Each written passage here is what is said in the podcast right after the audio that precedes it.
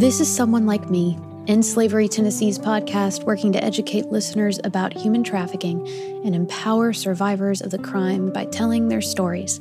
I'm Leslie, your host. We are so excited about this episode.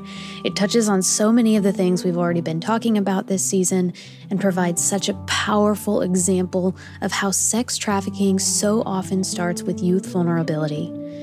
This survivor story episode covers manipulation, grooming, societal pressures, and broken expectations. All of it. Cyntoia Brown is a name you may have heard in 2019 when social media was trending with the hashtag FreeCyntoiaBrown. Her story was shared by celebrities like Kerry Washington and Kim Kardashian when she was up for clemency in Tennessee while serving a life sentence for killing a man who had purchased her for sex when she was 16. After a series of hearings, Governor Bill Haslam granted clemency to Cyntoia in 2019 and they actually met later that year at an End Slavery Tennessee gala. Cyntoia Brown Long has been on 20/20, The Daily Show with Trevor Noah, The Today Show. Her story has been featured in a Netflix special, and she even wrote an autobiography. You can learn all of the details about her case and trial with a Google search. We won't be talking in depth about all of it on this episode. Cyntoia will share a little bit about her transition out of prison and then we'll zoom out and hear about how trafficking became a part of her story. But we'll also talk about how she didn't identify as a trafficking victim at first, and how she came to understand that she was trafficked while in prison. There are so many parts of her teenage experience that are incredibly important when we seek to understand how youth vulnerability plays a huge role in trafficking and how to work to prevent it. And then, as always, we want to hear from survivors about hope and what's next for them. Since 2019, Cyntoia has done a lot. She's gotten married, has started the JFAM Foundation, which has spurred the Glitter Project and the Yes Council, both of which you'll hear more about in this episode. Producer Marissa Brunell and I were blown away by Cyntoia's strong faith in God despite all the difficult parts of her personal history and the ways in which her completely unique experience has so many parallels to those of the youth Marissa works with on a daily basis. So, an extra special part of this episode is when Marissa asks Cyntoia questions from some of the youth she's working with at the moment. End Slavery Tennessee loves collaborating with survivors, and we respect and support giving them a voice and platform to share when they're ready. You can actually listen to our first episode in this season about trauma informed care and how it affects even who we interview for this podcast. In this episode, you're going to hear Cyntoia Brown Long's voice, her individual experience, opinion, and perspective. We're so grateful to get to introduce you to Cyntoia Brown Long.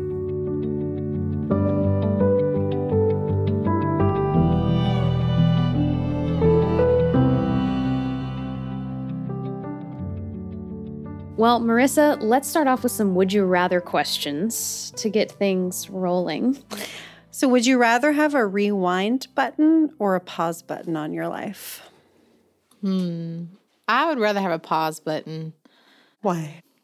I don't know. It seems like things just go by so fast and mm-hmm. like especially now I'm just enjoying like where I'm at, you know, in life with the work that I'm doing, my marriage, just if I could just pause that and just like stay here, you know what I mean? Yeah. Like I would love that. So that's sweet. That's a great perspective.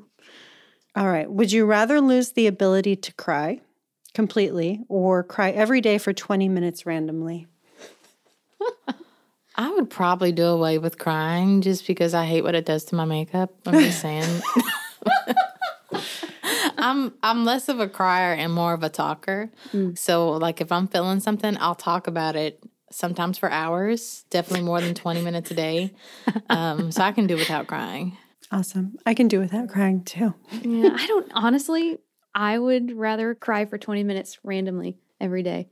Crying is just sometimes it feels so good. Especially, it feels good, but gosh, it gives me a headache, and then I get oh, all okay. snotty. And, yeah. Okay. Well, there's that. it's a great visual. Last one. Would you rather give up social media or eat the same dinner for the rest of your life? Um, I'd rather give up social media because I promise I can Thank really just do without it. Yeah. like, yeah. The worst. Yeah. Well, good. I'm glad we're all in consensus there. So, Cyntoia, your story has been told so many times by many people, and it's received national attention. All these people tweeted about it, and we're not focusing so much on that part of your story for this conversation. But could you give us a brief overview of what your story is and how it came to receive such national attention? So, when I was 16 years old, I was set to be tried as an adult here in Nashville for shooting and killing a man that had picked me up for sex. When you're tried as an adult, you go to the court system in Davidson County just like any other adult would. You're eligible for the same sentences and everything. But I was 16 years old. I had never had a driver's license, still don't have a license, have a permit, but not a license. Um, never went to prom or anything like that. And so, I mean, I was just a kid and I was faced with like losing the rest of my life as I knew it went to trial and that was a horrific experience just having to sit there for several days while people who don't even know you are sitting there talking to these other strangers who are going to decide your fate about what a horrible the jury person just sitting you there staring at you the Yeah. time. Wow. And you're facing like them like head on and you're mm. kind of looking at them like trying to like communicate like bruh like don't don't sentence me like this. But uh-huh. it's such a weird experience. It's very traumatic. So about five days i was in trial and they ended up finding me guilty of felony murder which mm. if you don't know what felony murder is here in the state of tennessee if there's a killing it doesn't matter what the circumstances are but if there's a felony that's happened and attached to it at some point, that could mean that if you're riding down the street in a stolen car and you accidentally hit somebody, you could be convicted of felony murder. It's life in prison. I gotcha. So I was convicted of felony murder. I was also convicted of premeditated first degree murder and especially aggravated robbery and sentenced to life in prison on the spot hmm. At 16. at 16 years old. Well, I was 18 when I was actually going through the trial, but it was from Okay. stemming from 16 because it takes a long time for you to actually get before the jury. Um, you have a lot of preliminary hearings, a lot of waiting. But yeah, stemming from what happened when I was 16. Yeah. So I was sentenced to life in prison. And, you know, I remember going back to my cell and I'm like, man, this, nah, I'm not just taking this laying down. And, you know, I just cut the lights off and I just started talking to God. And I was like, please just let me out of here. Whatever it takes, just, I don't want to spend the rest of my life in prison. And I'll get out and I will tell the world about you. Like, I'll just commit myself to that if you would just let me out of here. And that was back in 2006 Okay. and I would file several appeals after that, and each time I would be told no. Um, so my faith just pretty much started to die.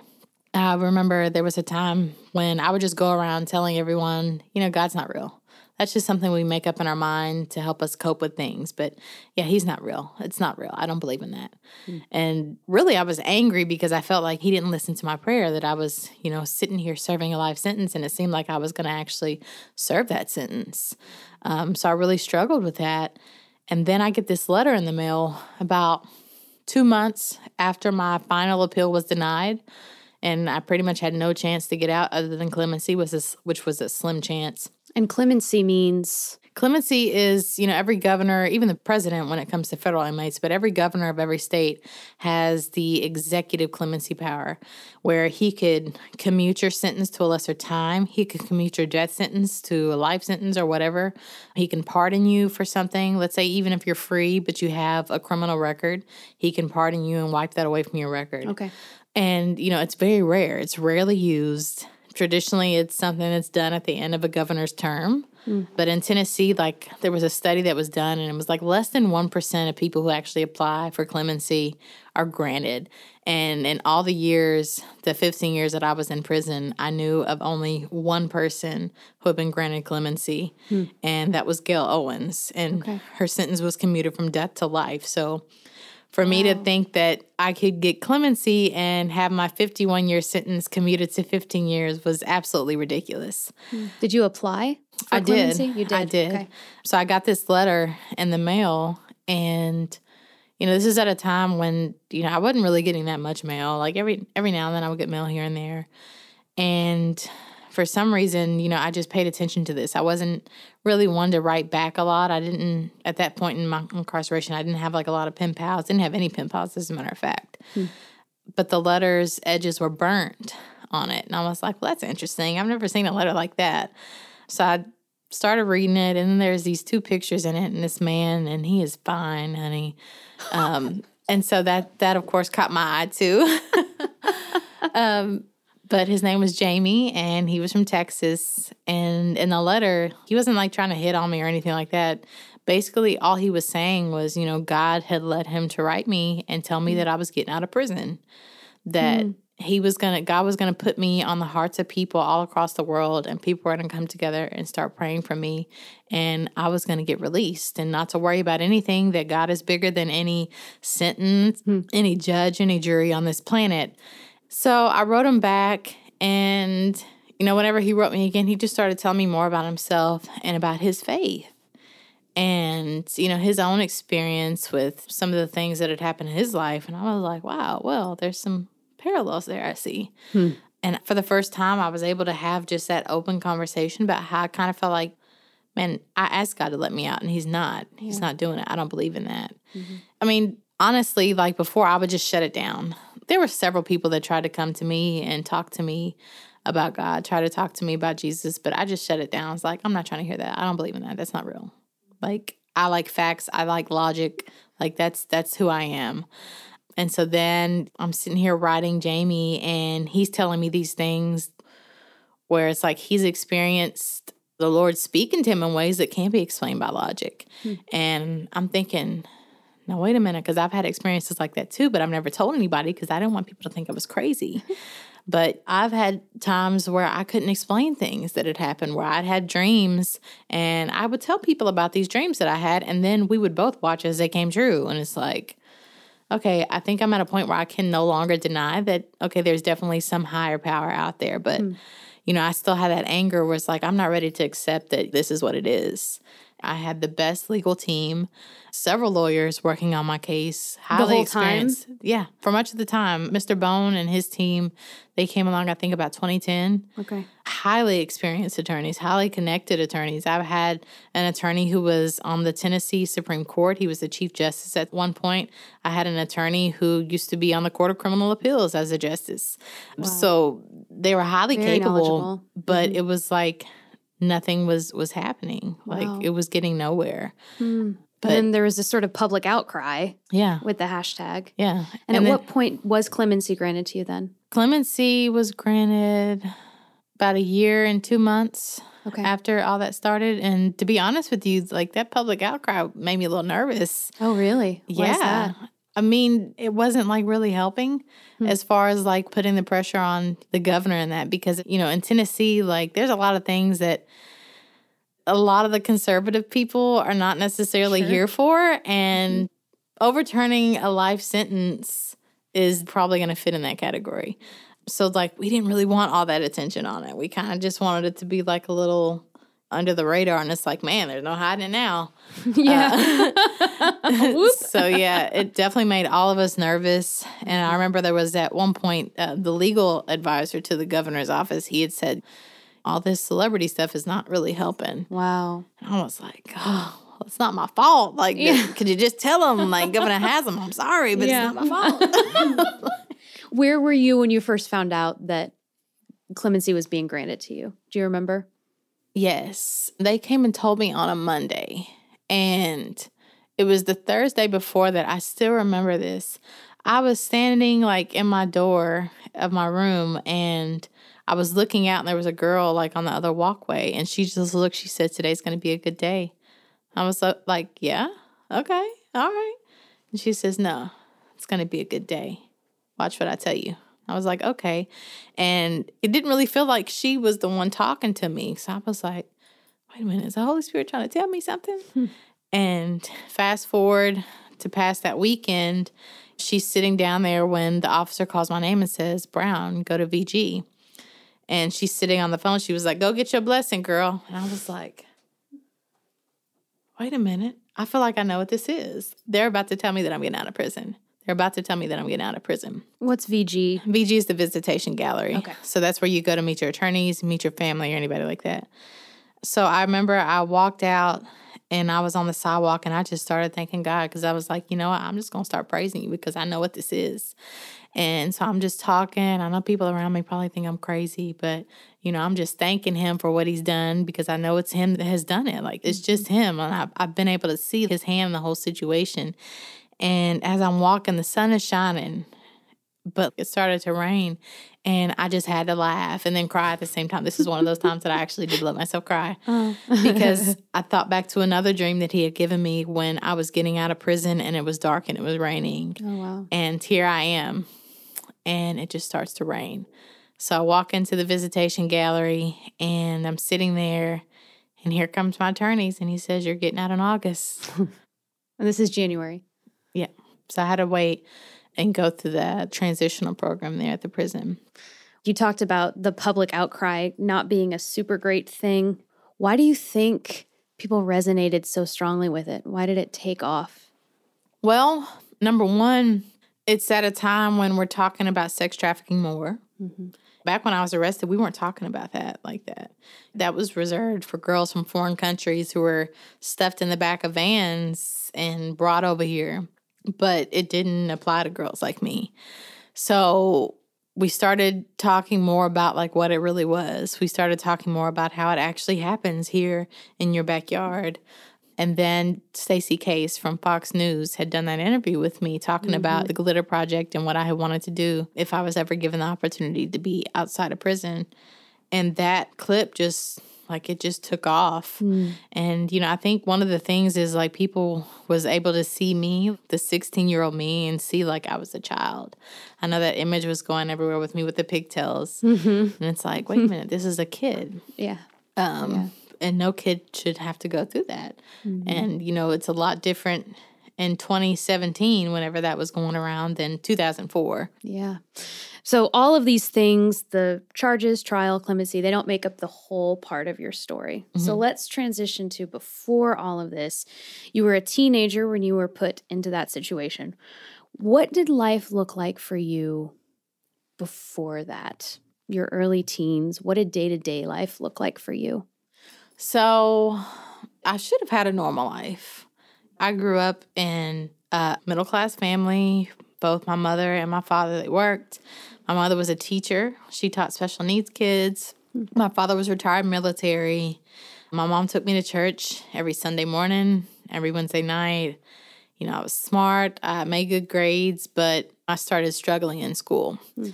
It began when I started to feel different because I was mixed and because I was adopted and kids can be mean and they were quick to point out you know that that was not normal or like everyone else mm. and i really felt that. So i went through school feeling by myself and i actually wanted to be by myself. I didn't want to participate with others in class. I didn't even want the teacher helping me with my work. Like i was smart enough i could figure it out by myself. Just let me know what i need to do and that's it. Mm. They consider that having a bad attitude so I felt like I pretty much had a target on my back.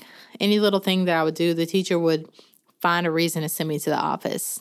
Kind of just wanted to get rid of me. And that's, you know, that's how I felt. Like everyone was trying to get rid of me, that no one really wanted me. Hmm. And so I really struggled with that. I ended up getting in trouble for bringing a bottle of NoDoz pills to school when I was 12 years old.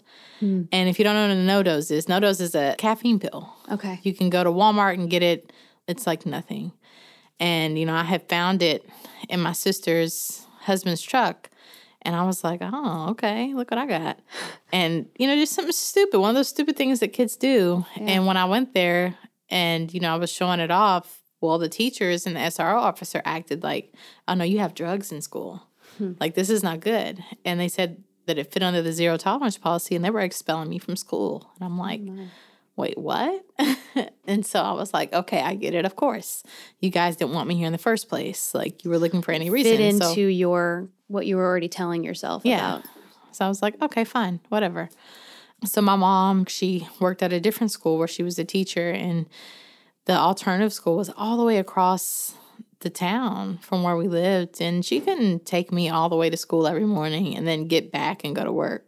So she had to take me down to the city bus depot and have them teach me how to read the bus routes and Mm. learn to buy transfers and make sure I get off on the right stop, how to get off on the bus. And Hmm. I was 12 years old, and my mom had to send me out into the city to go figure out how to get to alternative school every single day. Hmm. And when I went to alternative school, these kids, they weren't in trouble necessarily for bringing something like Tylenol to show off. Like these kids have been in facilities already. Many of them had had histories like selling drugs, using drugs, um, violent charges, things like that. Some of them were even on probation from being in a facility, being locked up, and they had been released, and now they had to go to alternative school. And I was the youngest one, but it's like I didn't feel out of place there. Hmm. They didn't treat me how the other kids treated me. They didn't judge me. They didn't feel like I was weird, and like I didn't fit in. I felt like, oh well, like you know, I fit here. Like this is where I belong. Like Huh. okay, They were almost more welcoming yeah, of you than most definitely. Yeah. And needless to say, I started doing things that were way more serious than bringing NoDoz to show off in school. Started skipping school, getting into all kinds of stuff, you know, with the kids that I skipped school with. And I ended up catching a charge one day while I was skipping school with three of the older kids that I had met there. So I went to juvenile court, and this was less than six months from the time that I entered this school. So I went to court. I was sent to a facility for an evaluation, they said. And once I got out, I was on probation. And I think like four or five months after I was out, I had my probation violated. I had my probation violated by the teacher over the special needs class, which is where they stuck me because that was the only place where they could just hide me and put oh, me where I was out of sight, out of mind. So they stuck me in the back of the class and had a little partition installed so I could be away from everyone else. Yeah, hmm. it was something. So I got charged with an assault charge for snatching my purse out of the teacher's hands when she was going through it. Back in juvenile court, but this time I ended up in state custody. Does that mean like they took you away from your parents? Yeah. What is that? Wow. So they arrested me. I went to juvenile, and they had brought me to court from juvenile detention, which was in Columbia, hmm. Columbia, Tennessee at the time. They brought me all the way up here, and they didn't tell me I had a court date. So naturally, my parents didn't know I had a court date.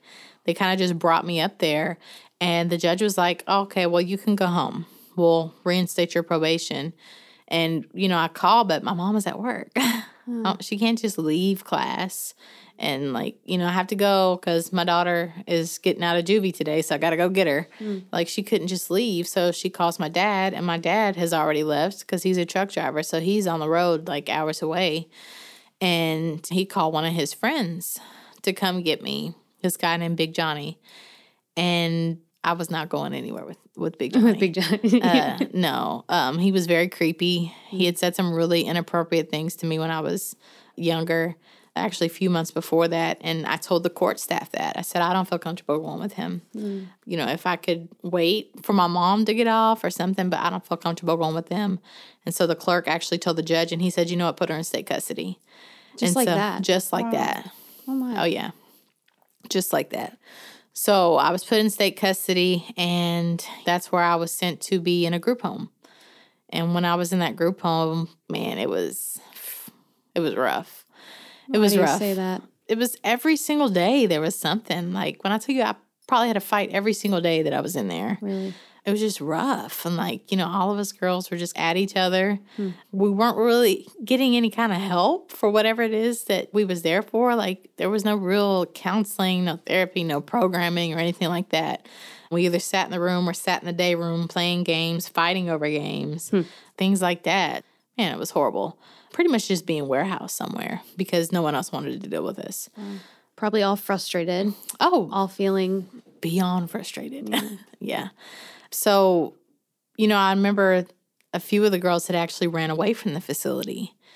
And we all thought it was the coolest thing ever. Like, we were kind of scared too, but it was like, that's kind of cool. Hmm. And then they got caught and they had all these great stories about how wonderful it was and how they loved it. And it's like, man, I want to run too now. Like, I don't want to be here. Who wants to be here? I want to run as well. Hmm. And shortly after that, you know, I hooked up with a guy from the alternative school that we had to go to while we are in that facility. Mm. And he was like, You should run away and be with me for the weekend. I was like, I should, shouldn't I? Mm. so, so that's what I did. And that's how I ended up being on the streets in Nashville. I would get caught and I would just run again. Huh. And they would hold me in a facility. I ended up going to Woodland Hills, which is a more secure facility. And um, I couldn't run from there, but that was fine because I just waited till I got out. And, mm.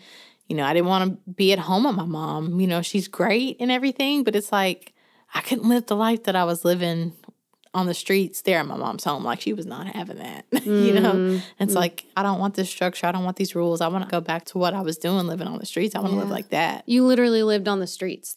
Where did you stay? I mean, I wasn't sleeping under the bridge or anything like oh, okay. that. Yeah, not like living on the streets, but the girl that I had run with, like she had a group of friends that she had met while she was on the run and they would let her stay. And so they let me stay too. Okay. So yeah, I stayed there with them. I stayed in Panorama. I stayed all over the place. Huh. But like I was always staying with someone. Yeah. Since I work with our minor clients, I hear a lot from them about their addiction to like the adrenaline life and being on the streets. Not technically sleeping on the streets, like you said, but run around on the streets. And I'm wondering, as somebody that's come out of it on the other side, what would you say that you were getting out of that experience? Like that was missing in your life that you needed to be on the streets and get that rush? I mean, honestly, I guess I didn't have to like really stop and process the things that were bothering me. Like, number one, there was always mm. something new happening, there was always some new drama popping off. And number two, I had access to whatever drugs I wanted to kind of numb it. I had access to the men that I was just drowning in where I didn't have to think about that. I could just get whatever attention and affection I feel is going to make me feel better right here in the moment. Mm. And then I didn't have someone telling me what I needed to do. Like I didn't have to be in the house at a certain time. Like I didn't have to do anything I didn't want to do. Like I could do whatever I wanted to do and there was something that was great in that. I'm sure all of us, like, you know, at some point it's like, man, I'm just so sick of this. Like, mm-hmm. like I have to be at work at this time. Like, I don't feel like being at work at nine. I want to go at 12. Mm-hmm. And it's mm-hmm. like when you're out there on the streets, like you get to set your own rules. You get to do what you want to do. And there's something like exhilarating about that when you're a kid who you've been brought up your whole life. Clean your room, like go do this, go do that. You have to go to school. I don't want to go. So you're going to school. And so it's like, man, like you broke free of all that. It's like I'm in Disneyland right now. Hmm. Yeah. So at what point does trafficking become a part of your story? So a lot of people, like whenever they first heard about my story, they always talk about when I was with Kut. Um, when I was 16 years old, the man who I now know as my trafficker. At that time, I called him my older boyfriend. Mm-hmm. But what few people fail to realize is that like trafficking was taking place way before then. So the women that I was staying with on the run, they had introduced me to the whole concept of you can survive by being with these men. Hmm. Like, don't ever make them feel like, yeah, you're just going to have sex and be broke afterwards. No, no, no, no, no. Like, that's not what that is. If you have sex, you need to be able to pay a bill. Like, you're sitting on a gold mine. You can either mm. sit on it, you can give it away for free, or you can get paid for it. Mm. Which one do you choose? Like, to them, it was stupid for you to just go out there and just give yourself away for free. Who does that? That's not what that's made for. Mm. I was hmm. like, okay, that's that's a fair point. I mean, I'm a kid. Of course, I want to listen to these adults that are telling sure. me this. Hmm. And so it's not like I wasn't walking on Dickerson Road. I've never been on Dickerson Road. Wasn't in any dark street corners or escort services, nothing like that. But no, like these older men that I was meeting at clubs, when I would go out with them, it was like, you know, if I ask you to give me this money to get my nails done, my hair done, whatever, like I expect that.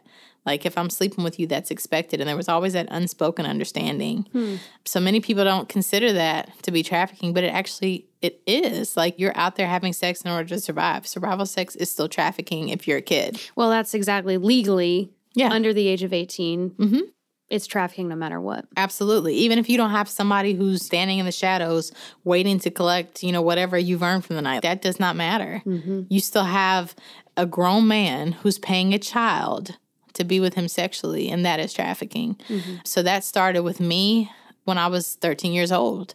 These men that I was with, they were in their mid to late 20s, some in their 30s. I've even been with men that were in their 40s, like, which now it's like disgusting, but it's like, you know, when you're a kid. Well, and if that's the paradigm of understanding, yeah. if the culture that's around you is saying this is a trade, this is just something I have to do. Yeah, that, that's life. They taught me like that's how relationships work. There was just this whole system that they had, like this philosophy, uh, this school of thought of how you can assess whether you need to pay this man any attention. You know, you look at his shoes, okay, you look at his car, but when you're looking at his car, it's, you know, it just depends. Like, is it a newer model, just a regular car? Because that could still mean he has money and he has so much money he doesn't want to show it. Or is he showy with the rims because that could be somebody else's? Or he could have just been spending everything. Wow, these that li- nuanced of Oh, yes. conversation is happening. that nuance. How big is his pack? Does he have a pack? Is it is it powder that he has, or is it actually crack? Is he selling crack? If he's selling crack, how big is his pack? That could tell you kind of what level he's on and whether you should even waste your time with it. Or does he have shoe boxes in the car? And so it's like all these little things that they were teaching me. That's how it was starting. Okay. And that went on from the time that I was 13. Of course, I did time in the facility and then I got out. But for me, that was just life. That was just a way of life. I didn't think of it as trafficking.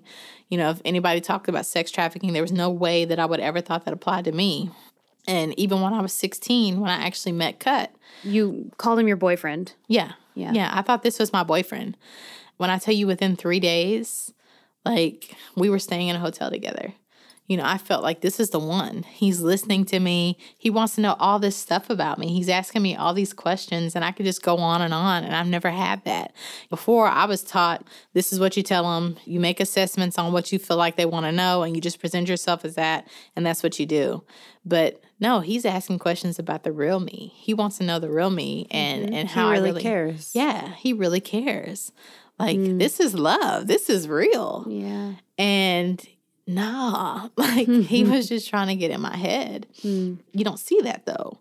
And so, like, I just let myself get completely comfortable. Like, my guard was completely down. And within three days, we were staying together in a hotel because he was like, Man, I just love being around you. Like, I don't want to be away from you. Like, when I have to drop you off at the house, like, I don't really want to because I miss you. And I was like, Oh, we can be together all the time. yes, we can do this. And, you know, all these lies, these dreams that he was telling me, like, man, we should just run away together. I would be able to vent to him about some of the things that the girls that were doing, you know, at the house that kind of got on my nerves. And, you know, he would tell me, man, she's just jealous. Like, you know, he would tell me mm-hmm. all this stuff. And he was like, yeah, you're right. You're right. I don't need to go back there. Forget them. And it's like Getting you more dependent on him. yeah. Mm. He was like trying to distance me from everyone else. And so then it's like, man, we're just gonna run away together. We're just gonna go to Vegas. We can go to Vegas. We'll get us a nice truck, get out there, live a good life. I'm like, yeah, we will, won't we? That's what we'll do. Hmm. You know, not knowing, no, honey, he's trying to take you out of Vegas so he can exploit you to the max. Hmm. Like this little stuff that he has you doing out of this hotel room, like that's nothing. But he was already having you do stuff. Oh yeah, because you have to think like at that point, I was already accustomed to going out, being with dudes and getting money from them. I would call them tricks or sugar daddies. Hmm. Like you know, I got this this sugar daddy. I mean, that's just life, right? That's how I thought at the time. Like that's hmm. normal. That's what people do. And of course, I would do that for us, for me and Kut. If we're we're down right now, it's okay. I'll get him this, and he could go and he could turn it and he could flip it, and then he'll provide for us. Because essentially, what you've been taught up to this point is this is Perfectly acceptable. perfectly acceptable. Mm-hmm. Hmm. It's a perfectly acceptable way to put food in my mouth, clothes on my back, roof over my head. It's perfectly acceptable. It's like that is just- your job, just like he might have a job doing what he's doing. It's mm-hmm. like we come together and we make our life work. yeah, it's as old as time. Women have been doing this forever. Like, mm. what's the problem? And you know, that's what I've been told. And so, you know, when we're there, it's like, yeah, this is what we're doing. This is what I'm bringing to the table. This is me contributing to the relationship. He didn't beat me into doing it. That didn't mm. happen until later when I said, Well, I don't feel like going out right now. I don't feel like it. That's when it got violent. You know what I mean? Mm-hmm. Like, it, it doesn't start out like that.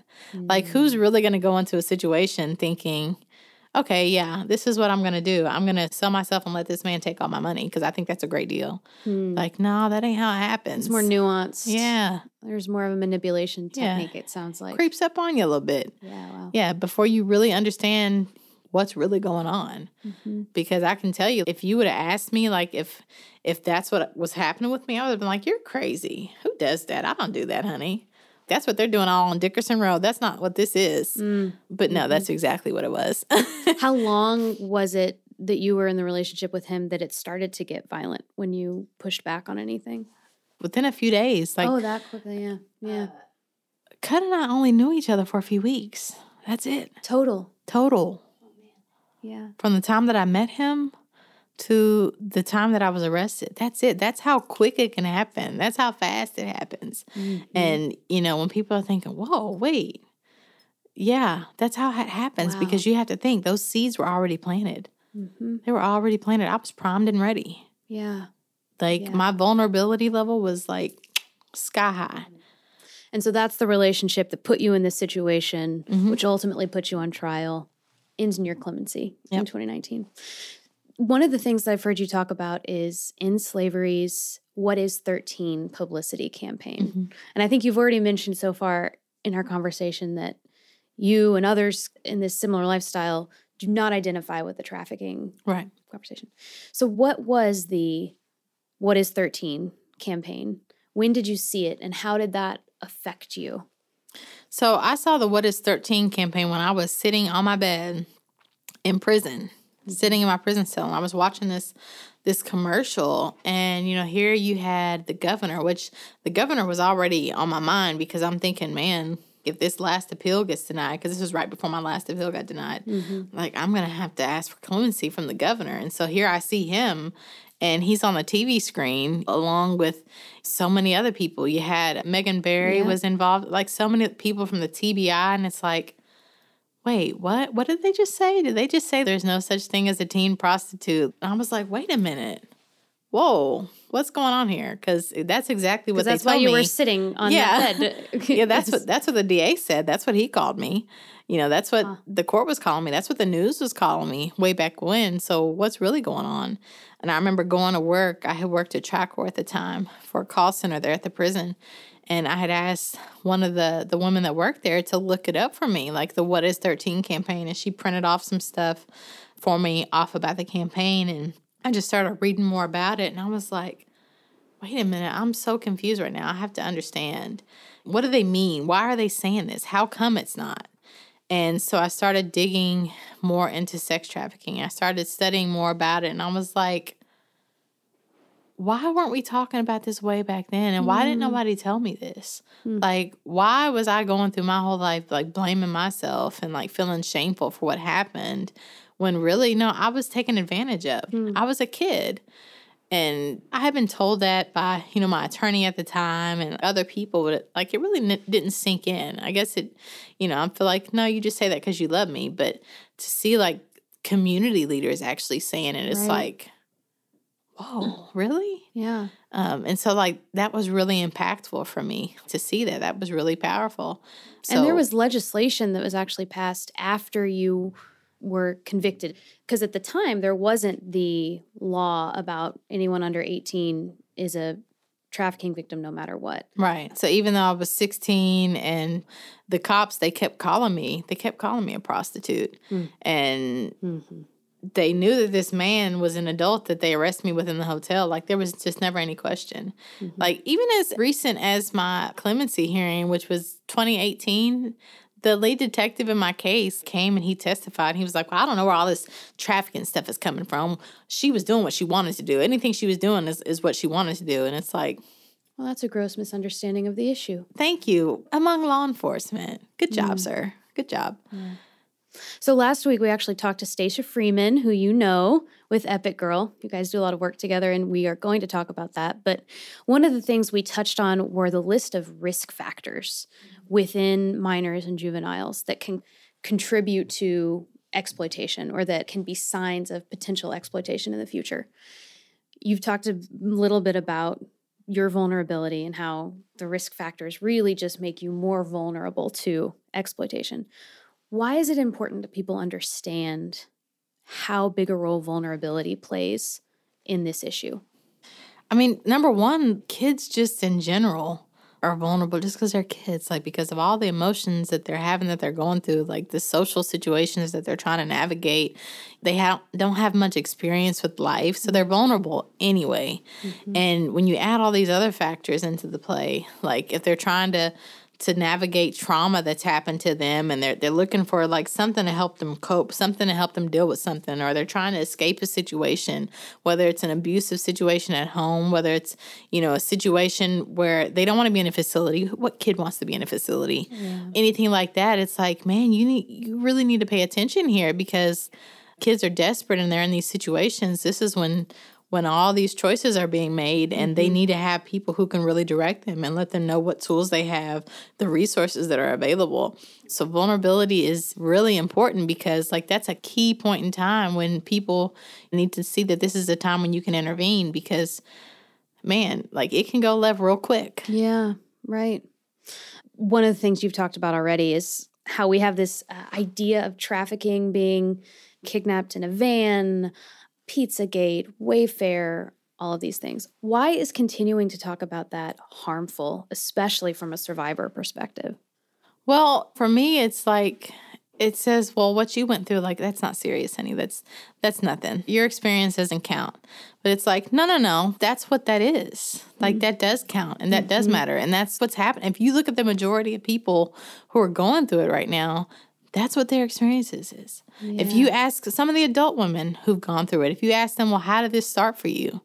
That's what they're going to tell you. They're not going to tell you that they were shuttled over here from from India or from Mexico and, and made to work out of this, you know, mm-hmm. pizza parlor. Like, yeah, they're not going to tell you that. The majority of people, like, it's happening in your backyards. It could be your neighbor. You just never know. And that's what we need to be talking about because that's what's happening every single day. That's what mm-hmm. domestic minor sex trafficking looks like. And that's the most prevalent form of it where it's happening right here in our backyard and we can actually do something about it. Mm-hmm. But don't discount that experience. Don't discount that mm-hmm. and say, well, not unless somebody is thrown into a van am I worried about it because, you know, then I'm worried about my own child.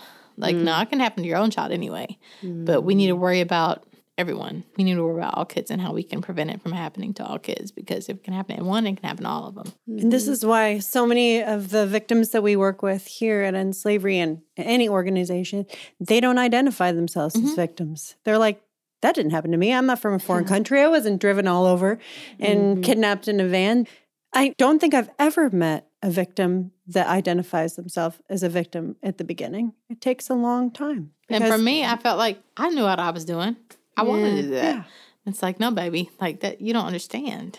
Well, because all of the conversation around it came from a place of empowerment, but ultimately comes from a place of being vulnerable mm-hmm. and being victimized to the idea of sex being a commodity. Yeah. And so there's this sort of twisting of words that's happening. Yeah, that's why I'm not big like when people say like that's women's right. It's about like empowering women to do that mm-hmm. with our bodies. Like, no, no, no, no. That's not what this is because this is reducing mm-hmm. women's bodies to commerce, to goods to be bartered and sold. Like, mm-hmm. that's not what that is. Like, I can remember feeling wow, look at the effect that I have on these men. Like huh. I'm in control of the situation. For once, I'm in control of this. Like that's what was wow. was going in my head. But no, I wasn't. Mm-hmm. Like no, I wasn't. Mm-hmm. What was I really in control of?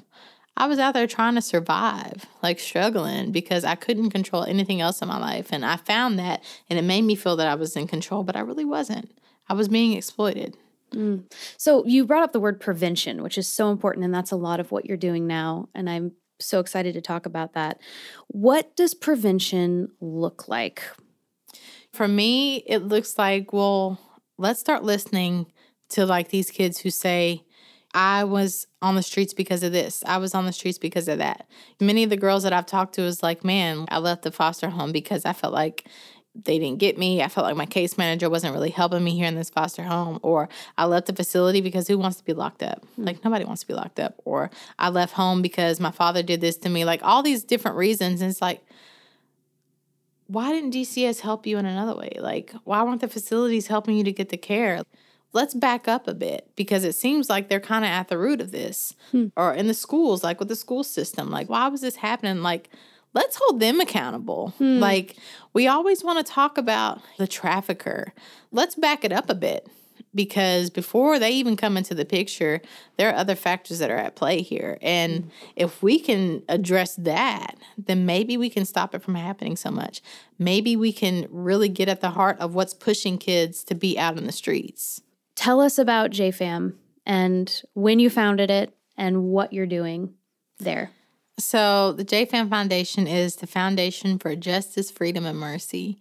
I thought back to the What is 13 campaign and like mm. how impactful that was for me. And it's like, think about the impact that this can have on young girls who will see this, who will hear this, and think about the impact that it'll have on if we actually give those girls who are coming out of that that opportunity to just be empowered that no man you can change this for other people. Hmm. Like i know that made me feel empowered. That's always driven me is that i wanted another young girl to never have to go through what i went through. Hmm. What if we give them an opportunity to have an audience with the same systems that failed them hmm. and advise them on what they should be doing differently? That's what i want to do and not just with trafficking victims but also with the incarcerated population. But our first initiative is the glitter project. Yeah. that's something that you know i thought of when i was first doing all of that research um, mm-hmm. the grassroots learning initiative on teen trafficking exploitation and rape that research was like why did i grow up thinking this was okay? Hmm. Why did my community let me feel like this was okay that this was acceptable? You know and there's so many other people that need to know that it's not acceptable. As a matter of fact there's people that needs to know what really goes on like stop talking about these white vans. Like that's not what we need to be talking about. Mm-hmm. And it's like, you know, well maybe instead of listening to the people who are part of the agencies, actually listen to the girls who've gone through it. Actually listen to the people who come from it and let them lead the conversation. So that's mm. really what we're about. We're about really working with marginalized populations and bringing them center stage mm. and helping them get to a point where they can actually be the one that serve as advisors. And what's great about that is you're also having peer conversations then, because it sounds like one of the things that really fed into your understanding of the world were the own conversations you were having with girls in the facility, older women that were leading you down a not great path. But it sounds like what you're doing is you're providing peer voices for these young girls to hear that there is a better path Absolutely. and it's Absolutely. empowering. Yep. So that's what we're doing. Um, Hmm. We have started working with Epic Girl to do that because Yep. you know this is something that Stacia is great at. um, and so we're actually working with Epic Girl on doing that. We launched on January 29th, and along with what we're trying to do with building a curriculum with the girls actually working to build a curriculum for other youth. Um, we're also advocating for January 29th to be Child Sex Trafficking Awareness Day, and then also for the Silver Glitter Ribbon mm-hmm. for Child Sex Trafficking Awareness. Mm-hmm. And that's because we talk about human trafficking, but human trafficking is an umbrella term. Like, you know, you mm-hmm. have organ trading, you have adult sex trafficking, Yeah. you know, and it's, it's Labor different. trafficking Yeah, is a labor. it's different when it's about kids. Like, the factors, it's so complex when we're talking about kids. We need to have some more attention on that. And we really need to work on that because if we can attack it there, we can have an effect on the adults who are going through it. If you look and talk to some of the women who've experienced trafficking, they'll tell you that it started when they was a kid. Yeah. Like this is where we need to be focusing attention. So, you know, we're really hoping that other organizations will start using the Silver Glitter Awareness Ribbon, you know, specifically for child sex trafficking. Um, and however they do it, if they have their own products that they make, you know, maybe put the glitter ribbon on there, but just really trying to create an awareness movement and create a platform and then ask that those girls be given the opportunity to use that platform to speak their mm. truth. Mm-hmm. One of the things that I love that you said that you're going to provide are these people who have been through it, these girls who have been through it, going into places like facilities and kind of consulting on mm-hmm. this is where pitfalls were. And I think a lot of people would not expect or believe that these programs are failing youth, right? So they might think that there are plenty of programs to help kids get off the streets and legal infrastructure. What would you say to these people who think that everything's fine? Don't they have what they need? I would ask them how many conversations they've actually had with kids who are in these systems and kids who are going through these programs because I can almost guarantee you that it's been none. Mm-hmm. Because if you listen to them, they will tell you, but they're not given that opportunity to speak up. Mm-hmm. Like, he didn't set me free so that I could just, you know, hey, just enjoy it, like chill, hang out, sin. Like, no, he set me free like for a purpose. Mm-hmm. And so I feel like there's purpose attached to this and making mm-hmm. sure that their voice matters too. Like if Jesus was here, like their voice That's Mm-hmm. who he would be listening to. Mm-hmm. That's who he would be talking to and taking up the cross for them. So yeah, it's just for me, it's just mm. an honor, and it's mm. just like I feel a strong sense of purpose. How can we, like, when I'm working with kids, they want to talk to somebody who's been through it, right? Mm-hmm. Or can identify in some way. And we've done things where we try to pair them up with an older mentor, and that actually has been very impactful. But I think the Glitter Project is a great opportunity to get our youth involved. How can we do that? Sitting right here. like, yeah. like we we would love, you know, to have a conversation about that. Right now we're we're selling the pens. We're trying to to raise funds to actually get money to pay the youth. One of the things that's always like really bothered me is when I would see organizations who kind of re-exploit youth in a way, like Yeah. get them to tell their story. That's not what I want. I don't want them like telling their story to like get pity or anything. Like, no, no, no. I want them to speak from a place of empowerment, which I know you ladies know. Like, these kids are not to be pitied. Hmm. Like, these kids have gone through the fire and they survived. Like, they mm-hmm. are here. Like, man, you would be impressed. And so they have so much to offer. They have so much insight. They have so much experience, and they should be compensated like they do. They should be compensated like anyone else. Um, so right now, you know, that's what we're doing. We're trying to raise funds so that we can pay for them as consultants, um, which is exactly what they are, market based values for their payments and we want to get that set up and hopefully we can get that going soon. Like if it was mm-hmm. up to me, I wish we could do it like right now. Mm-hmm. Um, but this month really been cranking it up, trying to get those funds coming in so we could start forming that that Yes Council, extending it those official contracts with them. So if you're listening and you want another way to get involved with this issue, mm. Glitter Project. Yes, www.jfamfoundation.org. Okay. So last question I have before we transition into actual questions from youth. If there is a girl listening who is 12, 13, 14, 15, living the same life you were living at that age, what would you say to her? I would tell you that I promise you there's options. Hmm. There are options. You don't have to do the things that you feel that you have to do. I've been there. Like, I felt like I didn't have a choice. It was like, man, I can either stay on the streets, I can get locked up, or I can go back home and be forced to go back to school in this same situation. And it's like, sometimes, like, if you reach out and just get the help, you'll find that that's not the worst option after all mm. the life that you're living, like when you're on the streets, man, you have no idea how close to death you come every single day. Hmm. You know, when you're my age, you'll look back on it and think, "Ooh, honey, I can't believe I was doing all those things." But really understand the risks that are involved. I know like it's hard like to think of that in the moment, especially like when you're just getting caught up, you kind of just feel like you're invincible. I'm here to tell you you're not. I'm looking at stories every single day of young people who think they're invincible and they're not. Hmm. You're not. But I'm here to tell you that there are people who will fight for you. There are people who will hear you. And, you know, the things that you feel that you need that are not being met in the school and the systems that you're trying to leave, like you can get help for that. There are options.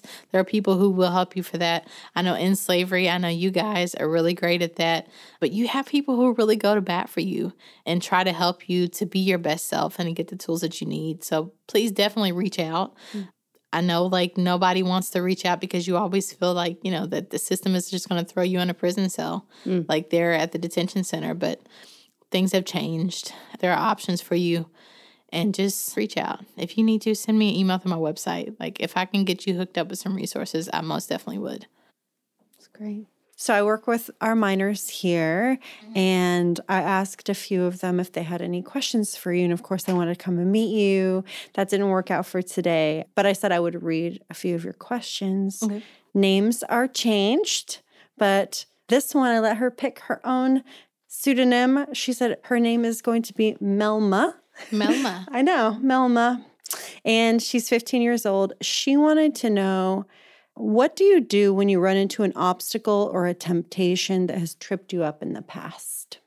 That's a great question. You know, I pride myself on being someone that I will learn from my mistakes. I wish when I was younger, I would have listened to the older people in my life when they told me, don't make the mistakes yourself, learn from somebody else's mistakes. I wish I would have done that, but I definitely learned from my mistakes. And as far as obstacles, man, like it's not going to stop me. A lot of times I'll look back at what I've gone through. Sometimes I'll just remind myself, like, man, like, look what God brought you through. This is nothing to you. You can do this. If it's a question of if I'm ever in a situation I don't know what to do, it's like, well, I'm going to figure it out. I'm going to figure it out. That's just who I am. Like, it doesn't matter what it is. I'm just going to figure out how this is done. I'm just going to figure it out. You know, kids are like that. Yeah. If you wanted to find something on social media, like, you'd figure it out. So when it comes to like you figuring out options, you getting the help you need, like learn to be your own advocate. You know, that's what I had to do. Learn to be your own advocate and mm. figure out how to get what it is that you need. Learn how to look up different groups out in the community, different people out in the community who could help you get that and learn how to go after it. You know, my thing is the worst anybody that can do is say you know. Like, that's the worst you can do to me. I hmm. say that too. It that mm-hmm. never hurts to ask. Yeah. I have another question from Melma. How do you manage to block out negativity or people dragging you down? I had to learn that there is always going to be somebody hmm. who has something negative to say about you. You know, they speak about Jesus. So why wouldn't they speak about you? And he was the greatest thing to ever walk this planet. So you know they're going to say something negative about you. You have to make the decision like, are you going to take ownership of that? Are you going to believe that? Because you don't have to. And I said, you know what? I'm not going to believe this. I'm not going to I'm not going to take that negativity in cuz you know, I want better for myself. So if you feel this way and this is your negative things, you can keep that to yourself. Like this circle right here that's around me, like I'm just not going to let it in. Like this is my bubble. Like I'm not going to let in my bubble what I don't want to let in my bubble. Um, you have that power. Yeah. You may not always know it, but you have that power. You have the power to dictate what it is that's going to affect you. Absolutely. I have a couple more questions from some of the other youth that I spoke with. This one is from a 13 year old. We can call her Julie. Julie? She's talked about with me how the street and running away, that that lifestyle, she feels addicted to that adrenaline rush. Do you remember relating to this as a teen? We kind of touched on this already. And if so, what suggestions do you have for a healthy fulfillment of those like adrenaline cravings? I mean, go run track or something. like, there's there's so many things you can get that. You know, my husband, he actually he does jujitsu and like he gets mm. that same thing. Like that's why I always talk about we need to be hooking kids up with these resources because they want that. They need that. They need something that they feel mm-hmm. like, you know, this is their outlet. This is something that they can really direct that energy into, whether it's dance, whether it's art. Like there are things that you can do. Do you Like, do jujitsu too? Oh, honey, I tried, but I'm not. it's not my thing. It's a whole lot of sweat in one spot, I imagine. It's the technical parts for me though, Okay. because he was like, "Nope, you don't want to turn that way. You want to do this, and and then I'm gonna go here and put you in my guard." And I'm like, "I give up. I give up." Like, because I forgot all that that quick. Uh huh. Yeah, no, I agree with you. And one of the things that we do and we advocate for and we pay for is for them to get involved in classes like that, martial arts and I think that's um, gy- or gym membership, and just to keep physical. It's such a good stress release, Mm-hmm. or to take a class on something that they're passionate in. You know, just to do something positive with that energy. Mm-hmm. I have another question for you. Many trafficked youth we meet are afraid that no one will believe them or that their voice won't be heard. Did you feel this way? And what advice can you give to somebody that's afraid that their voice won't be heard? I absolutely felt that way. And I was not believed by many people, but I had to come to a place where it's like, man, I know what happened. When I hmm. was sitting there in that courtroom, it's like, man, these people weren't there. I know what happened. And even when it comes to like the feelings that you have, like after going through stuff with trauma and stuff, nobody can tell you how to process that. Nobody can tell you how you should feel. Like, you didn't feel this. You didn't experience this. This is mine. Hmm. And like, this is part of my truth. And you have to learn to stand on your truth. So, like, there's always going to be somebody that doesn't believe you. There's always going to be somebody that doesn't like you. You have to learn to love yourself and be true to yourself and stand on that. So, like, you speak your truth because it's yours and because you have a right to. Don't wait for anybody to give you permission. Don't wait for anybody to give you the floor. You speak on it. If that's what's in your heart, if that's what you feel led to do, you speak on it because it's yours. It's a word. I love it. hmm Okay, last one. What keeps you going despite the trauma and painful experiences that you've had? For me, it's I've seen what God has done with it. Mm-hmm. And I know that there's nothing that I can go through that He can't make beautiful, mm-hmm. that He can't create meaning out of. I know that. Like he's already told us we're going to go through stuff. We've we've all seen that that we're going to go through things. But there's that promise there that he can turn things around for you. Mm. And I've seen it happen. And so it's like, man, sometimes I'm in a situation and it's like I can't see how this is going to end up. I can't see the other side of this. I can't even see how it could possibly end up well. But it's like, man, God, I'm just going to give it to you. And time goes by and guess what? he fixed that in a way that I didn't even expect. Yeah. Like I know like when I was younger and in school, like I always felt everything was the end of the world. Oh, Melanie doesn't like me anymore. She's mad at me. Like, you know, it's the end of the world. That was my best friend. What am I gonna do now? And it's like, man, I promise you there's always tomorrow. Mm. You just gotta mm. keep pushing. And after so many years learning that that was in me, like just to keep pushing and keep having that faith. And so that's what I lean on. When stuff gets difficult, I just think back man, he's brought me from a long way. He's not going to leave me now. Yeah. You said that there was a time when you were in prison that you were angry at God and you said you didn't believe in him anymore. Mm-hmm. You just didn't have faith at that point. And a lot of the kids that I work with feel exactly the same way. Mm-hmm. They say they don't believe in God or they're angry at him. They have no faith. They really have no hope either. What would you tell somebody struggling with that? I tell you, number one, I can tell you from my personal experience, he's definitely real when I was saying I didn't believe in him, I was really just mad because I felt like things didn't go my way. But God is not your genie in a bottle. That's not how that works. Hmm. But, you know, He is your father, He is your protector. Like He has provided, you know, a will. If you submit to it, that's your choice. You have that choice. And I had to look back on a lot of the things that I went through where I was blaming Him. But really, man, like those are choices that I made. He had a life for me, but I chose not to choose that. I chose to make my own decisions and I had to suffer the consequences from that. Mm. And so that doesn't speak to, you know, whether he's merciful or not. He's merciful because even after I've I've done what I've done, even after I denied him, he still loved me. Mm. He set me free from prison. I could have been sitting in there. Yeah. But he still saw me as worthy. He still loves me. And it's a journey that you're going to have to face, you know, and that you're going to have to go through with him, but have a conversation with him. Mm. That's what I had to do tell him. Like, I feel like you don't exist because, like, get mm. it hmm. out. Beautiful. Thank you. Thank you, Cyntoia. Mm-hmm. It's wonderful.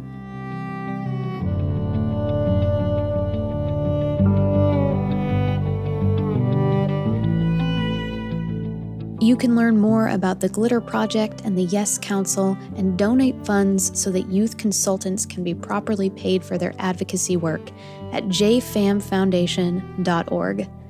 And you may have heard Cyntoia mention End Slavery Tennessee's What is 13 initiative and how seeing it while incarcerated actually helped her better understand her own history. You can check out this very campaign on the End Slavery Tennessee Someone Like Me podcast page at endslaverytn.org slash podcast. End Slavery Tennessee thanks the Jones Legacy Group for their continued support of Someone Like Me. Our production staff is Gregory Byerline, Stacy Elliott, and Marissa Brunell. Claire Bittigary Curtis is our engineer, and original music is by Zach and Maggie White. I'm Leslie Eiler Thompson. Thank you for listening.